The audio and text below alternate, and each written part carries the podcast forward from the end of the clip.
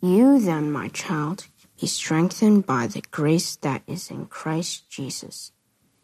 And what you have heard from me in the presence of many witnesses, entrust to faithful men who will be able to teach others also.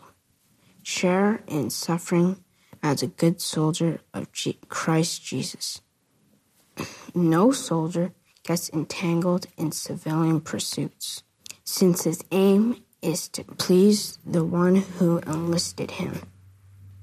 An athlete is not crowned unless he complete, competes according to the rules. It is the hard working farmer who ought to have the share, first share of the crops. Think over what I say, for the Lord will give you understanding in everything. Thank you, Amos, for reading for us today. My name is Isaac, and I'm one of the pastors here at Willingdon. And today I have the privilege of sharing with you a message entitled A Family That Disciples. I'd like to begin by asking you a question Do you have a bucket list? A list of things that you would like to do or accomplish before the end of your life? When people consider a bucket list, some will include things such as traveling the world, pursuing a different career, achieving their ideal weight or physique, climbing a particular mountain, or skydiving. But what do people think about or want to do when they know that they are actually at the end of their life? Spend time with their family? get their financial affairs in order, or perhaps make amends with people they have been in conflict with for years? Are these things they would want to do because they are important to them, or because they are concerned about who they are leaving behind? Maybe it's because they don't want to leave with regrets. Our text today provides a window into the heart and mind of a man who was in prison, expecting that he was coming to the end of his life the letter of 2 Timothy was written by Paul the Apostle. Most of the letters in the New Testament were written by him. But this letter is different. It's unique in that it is the final letter that Paul wrote that we have in the New Testament before his death. Paul was a man who was originally feared by Christians. He unrelentingly chased them down and even took pleasure in watching them suffer and even die. He despised Christians. He hated seeing their numbers grow. And he didn't believe in the message they were spreading about the resurrected person of Jesus. But then the risen Jesus got a hold of him. You can read about this story in the book of Acts, chapter 9. And for the rest of his life, he lived his, he lived his life passionately for Jesus, traveling the Roman Empire, spreading the message about who Jesus is and what he has done for everyone. The very Jesus he once persecuted became his Savior and Lord. And as a faithful disciple and servant of Jesus for 30 odd years, he was once again in prison for his faith as he had been before. But now, understanding that he would soon be executed for his faith, and so he writes in chapters 4, verses 6 to 8 of this letter For I am already being poured out as a drink offering, and the time of my departure has come. I have fought the good fight. I have finished the race. I have kept the faith. Henceforth, there is laid up for me the crown of righteousness, which the Lord, the righteous judge, will award to me on that day, and not only to me, but also to all who have loved his appearing. This is the backdrop of our text. Currently, we are in the third week of a sermon series called Better Together. We are not a crowd, we are family. And a couple of weeks ago, Pastor Ray spoke on how we as a church are to be a spiritual family who loves and cares for one another. This is not a new idea. Rather, this is what Jesus had in mind for the church right from the beginning. It was Jesus who gave us the gift of the church as a spiritual family when he said, For whoever does the will of my Father in heaven is my brother and sister and mother. But what does it mean to be a spiritual family? Or, better yet, what kind of spiritual family should we be? I mentioned earlier that our text for today gives us a window into the heart and mind of Paul in prison, getting ready for the end of his life. And when we look into that window, we see Paul taking valuable time to write to Timothy. And in verse 1, Paul addresses Timothy as my child. Of all the things that could occupy Paul's heart and mind as he neared the end of his life, we are given a glimpse of where Paul turned his attention. He turned his attention to Timothy, his child. This is especially important to note because Timothy was not Paul's biological son. Instead, he was a young man in the church that Paul had noticed, sought out, took under his wings, and discipled. Over the years, Paul cared for Timothy dearly like a father and took him on as a spiritual son. So, the first thing I want to highlight from our text in verse 1 is that Paul treasured the gift that Jesus gave us, the gift of the church as spiritual family, and he put it into practice. And it was not only with Timothy that Paul saw himself as a spiritual parent. It was normal for Paul to have such a view towards those in the church. As I mentioned, 2 Timothy was the last letter that Paul wrote, which we have in the New Testament. But even when we look at one of his first letters in the New Testament, a letter written to the church in Thessalonica, we see how even then Paul saw the believers in that church as his spiritual children. In 1 Thessalonians chapter 2 verses 7 to 8 Paul writes, "But we were gentle among you, like a nursing mother taking care of her own children." So, being affectionately desirous of you, we were ready to share with you not only the gospel of God, but also our own selves, because you had become very dear to us. And again in verses 11 to 13. For you know how, like a father with his children, we exhorted each one of you and encouraged you and charged you to walk in a manner worthy of God, who calls you into his own kingdom and glory. But there's more. Paul's other New Testament letters, such as Colossians, Ephesians, 1 Corinthians, and Romans, all reveal how Paul saw the church as spiritual family. This was the practical lens through which Paul saw the church. In light of all this and the things that we will look at further in a moment, the question I want us to consider is do you really see Willingdon Church as your spiritual family? You see, we are a large church, and being large, there are many benefits, such as having good programs and events, lots of opportunities to learn, nice facilities, and a lot of resources. All of these are good, but because of these, I wonder if many of us have not considered the benefits of being a spiritual family. I mean, actually being a spiritual family, not just calling ourselves one. More specifically, let me ask each one of us this Within Willingdon Church, are you yourself a spiritual father, a spiritual mother, spiritual grandfather or grandmother, a spiritual uncle or, or spiritual aunt to someone? Before you answer that in your own minds, let me ask you in a slightly different way. Are there people at Willingdon Church who would say that they are your spiritual daughter, spiritual son, spiritual grandchildren, spiritual niece or nephew? Are there people you have noticed, sought out, took under your wings, and discipled like Paul did with Timothy? If you can't answer yes to these questions, why not? Now, I know that we do have brothers and sisters at Willingdon who do actively disciple others. I know many of them, and I thank the Lord for you. I really do. But can you imagine with me what it would look like if, like the Apostle Paul, all of us at Willingdon treasured the gift of church as spiritual family and put it into practice? What would it look like if all of us had a spiritual son, daughter, a grandchild we were discipling? And if all of us had, a, had spiritual parents or aunts and uncles that were discipling us? What an amazing gift that would be. The second thing I want to highlight from our text is that even to the very end, Paul was intentional as a discipler.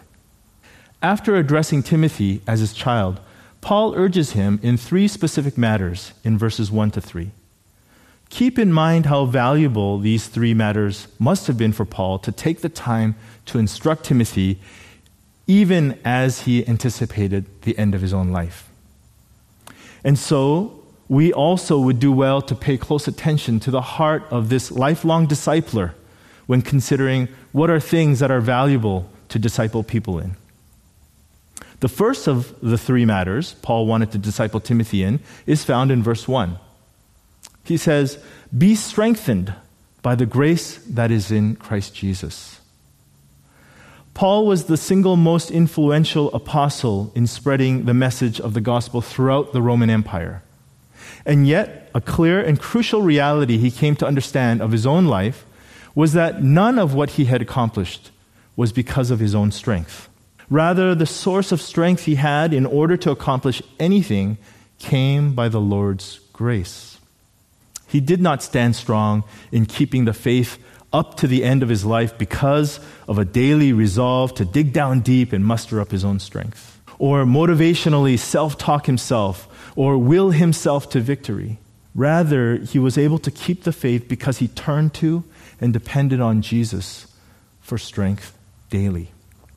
I remember when we had our firstborn, Elijah. I had the privilege of holding our newborn son in my arms alone for a couple of hours while my wife Sue was in the recovery room. I remember just staring at him and telling the Lord that we really need his grace.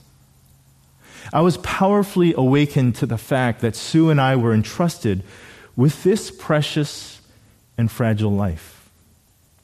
And I felt the weight of it all. In those early months, we prayed for the Lord's grace because we knew we needed it. And the Lord poured His grace on us as we were learning how to raise our baby, learning how to feed him, change his diapers, clean him, understand his cries, enduring lack of sleep and rearranging our lives for him. But as time went on, we became better at it and confident in taking care of Elijah. It became easier and easier until we pretty much became pros. In fact, we even figured out how to be efficient with things and multitask. It's funny how when we become more self reliant and feel like things are in control, we cry less and less out to Jesus for his grace. We began to operate out of our own strength, ability, and know how rather than relying on him.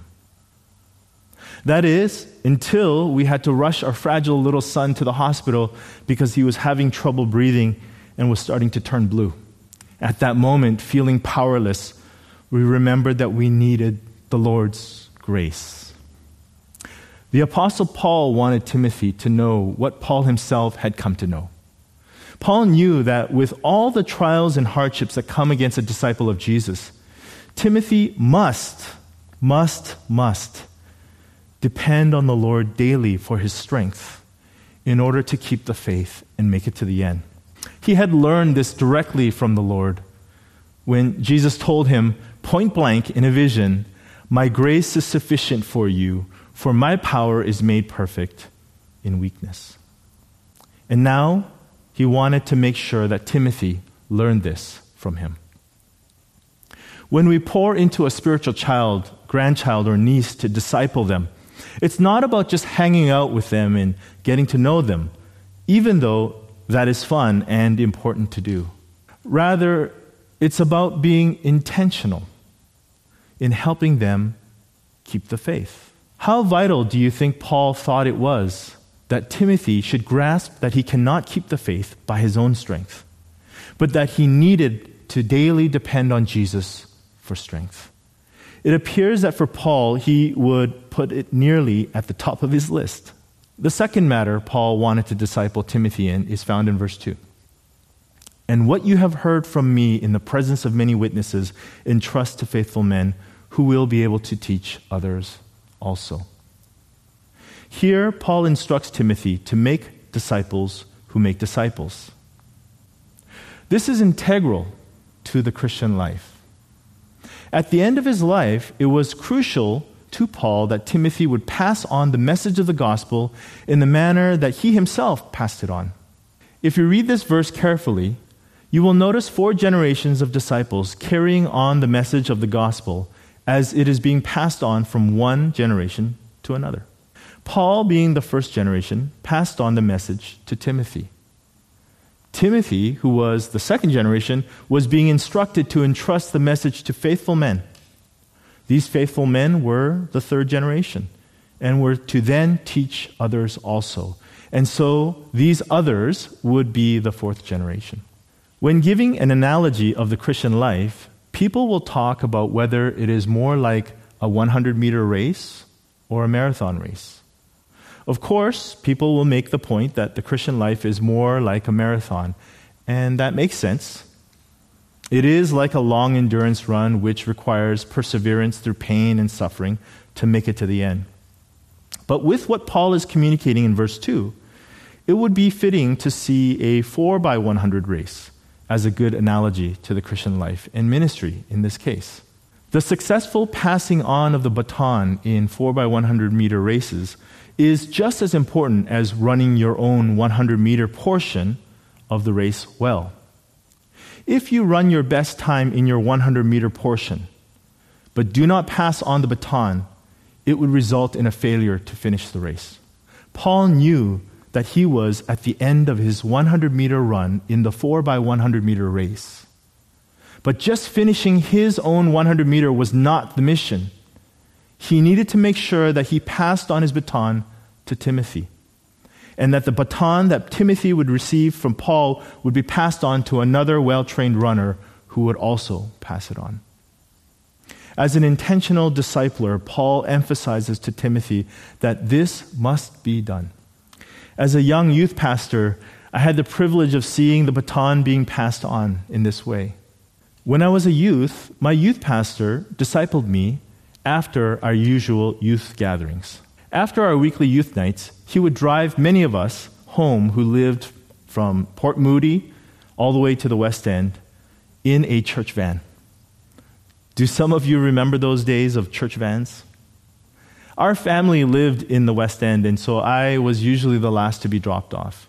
And during those rides, when we were heading to my place, my pastor had lots of time to ask me questions week after week and challenge me in my faith. He used those times to invest in me so that I would grow as a disciple. A decade later, I was a youth pastor, and I would regularly drive my youth home after our weekly youth nights, not with a church van this time. And James, one of my youth who lived furthest away in White Rock, was usually the last one to be dropped off. And during those rides, I found myself doing what was done to me when I was young. I used those weekly times to ask James questions and challenge him so that he would grow as a disciple. In the years to come, as he matured into a young adult, I watched him invest in kids as a Sunday school teacher. No, he didn't become a youth pastor, but he was a Sunday school teacher, and he discipled them to grow in their faith. He was a spiritual older brother to his students. When I look back at that time, I see a thread. My youth pastor passed the baton to me. I passed it on to James, and James passed it on to his students. A few years ago, James shared with me over a phone call how I had been a mentor to him. When he shared that with me, it warmed my heart. Paul knew that he would soon be with Jesus, but that wasn't enough. It was crucial to Paul that Timothy carried on the ministry of sharing the gospel and making disciples who make disciples. As a disciple of Jesus, are you passing on the baton to a spiritual child or grandchild? Or are you only concerned about running your own 100 meter portion of the 4 by 100 meter race? I want to encourage us all to be disciples who intentionally pass on the baton to others who will also pass on the baton. The final matter Paul wanted to disciple Timothy in is found in verse 3. Share in the suffering as a good soldier of Christ Jesus. As Paul suffered in prison for the sake of Christ, his heart still went out to Timothy. He wanted to make sure that Timothy understood that suffering is necessarily part of the Christian life and that he should not think otherwise. In chapter 1, Paul refers to others who had deserted Paul because he was in prison. Paul's concern was based in reality, During this time, persecution under Emperor Nero, whom Paul would later be executed under, was intensifying, and some Christians were afraid and some were ashamed. Timothy would have been disheartened that Paul, his spiritual father, was facing imminent death. And so, out of strong concern for his spiritual son, Paul felt it necessary to reinforce to Timothy that suffering and persecution was to be expected as a follower of Jesus, and he needed to prepare himself to share in it. Do you believe in a version of Christianity where we can follow Jesus without picking up our cross and without suffering for him? That version of Christianity does not exist in the Bible. Jesus himself was clear about this in John chapter 15 verse 20. Remember the word that I said to you. A servant is not greater than his master. If they persecuted me, they will also persecute you. And in chapter 3 of 2 Timothy, Paul is clear when he says, Indeed, all who desire to live a godly life in Christ Jesus will be persecuted. Paul knew that in order for Timothy to be able to finish his race, partaking in suffering for Christ was part of it. And so he was intentional about making this clear to Timothy. Calling disciples of Jesus to share in the suffering was relevant in Paul's day. It is also very relevant today as we face increasing opposition to the Bible, the God of the Bible, and the gospel of Jesus Christ in the political, social, and cultural landscape of this generation. I'm sure you've already felt this opposition, maybe even from family or friends. The way of Jesus is the way of suffering. And if we are going to follow Jesus, we must take up our cross and partake in suffering. So, as we disciple those in our spiritual family, we must intentionally prepare them to expect suffering for Jesus and to enter into it, or they will not finish the race. This is what Paul was intentionally doing. And he provides three images to show how we are to join in suffering for Jesus. The image of the soldier to show us that following Jesus to the end takes sacrifice of being single minded in service. The image of the athlete to show us that following Jesus to the end takes the sacrifice of strict discipline and integrity and the image of the farmer to show us that following Jesus to the end takes the sacrifice of hard work. Now, in hearing all of this about treasuring spiritual family and putting it into practice and being an intentional discipler, some of us might be wondering how can I be a spiritual parent or aunt or uncle? You might feel like you don't know too many people here at Willingdon. Or you might feel like the opposite of the sermon series subtitle is true. We are not a family, we are a crowd. I hope that's not how you feel. But let's be honest, it hasn't been easy for some of you to get to know others here. I get that. So, to bring about changes to that, let me suggest three actions. First, that you take a little bit of initiative and get involved with the ministry that seeks to disciple others.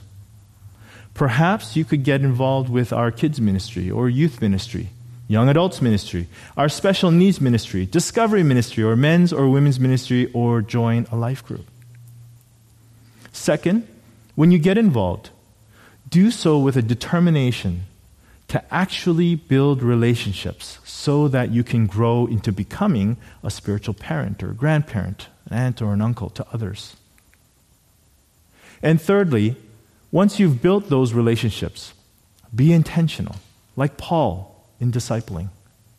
As you get to know them, figure out what your spiritual child, grandchild, niece, or nephew needs in order to grow as a disciple of Jesus, and be an example to them and guide them.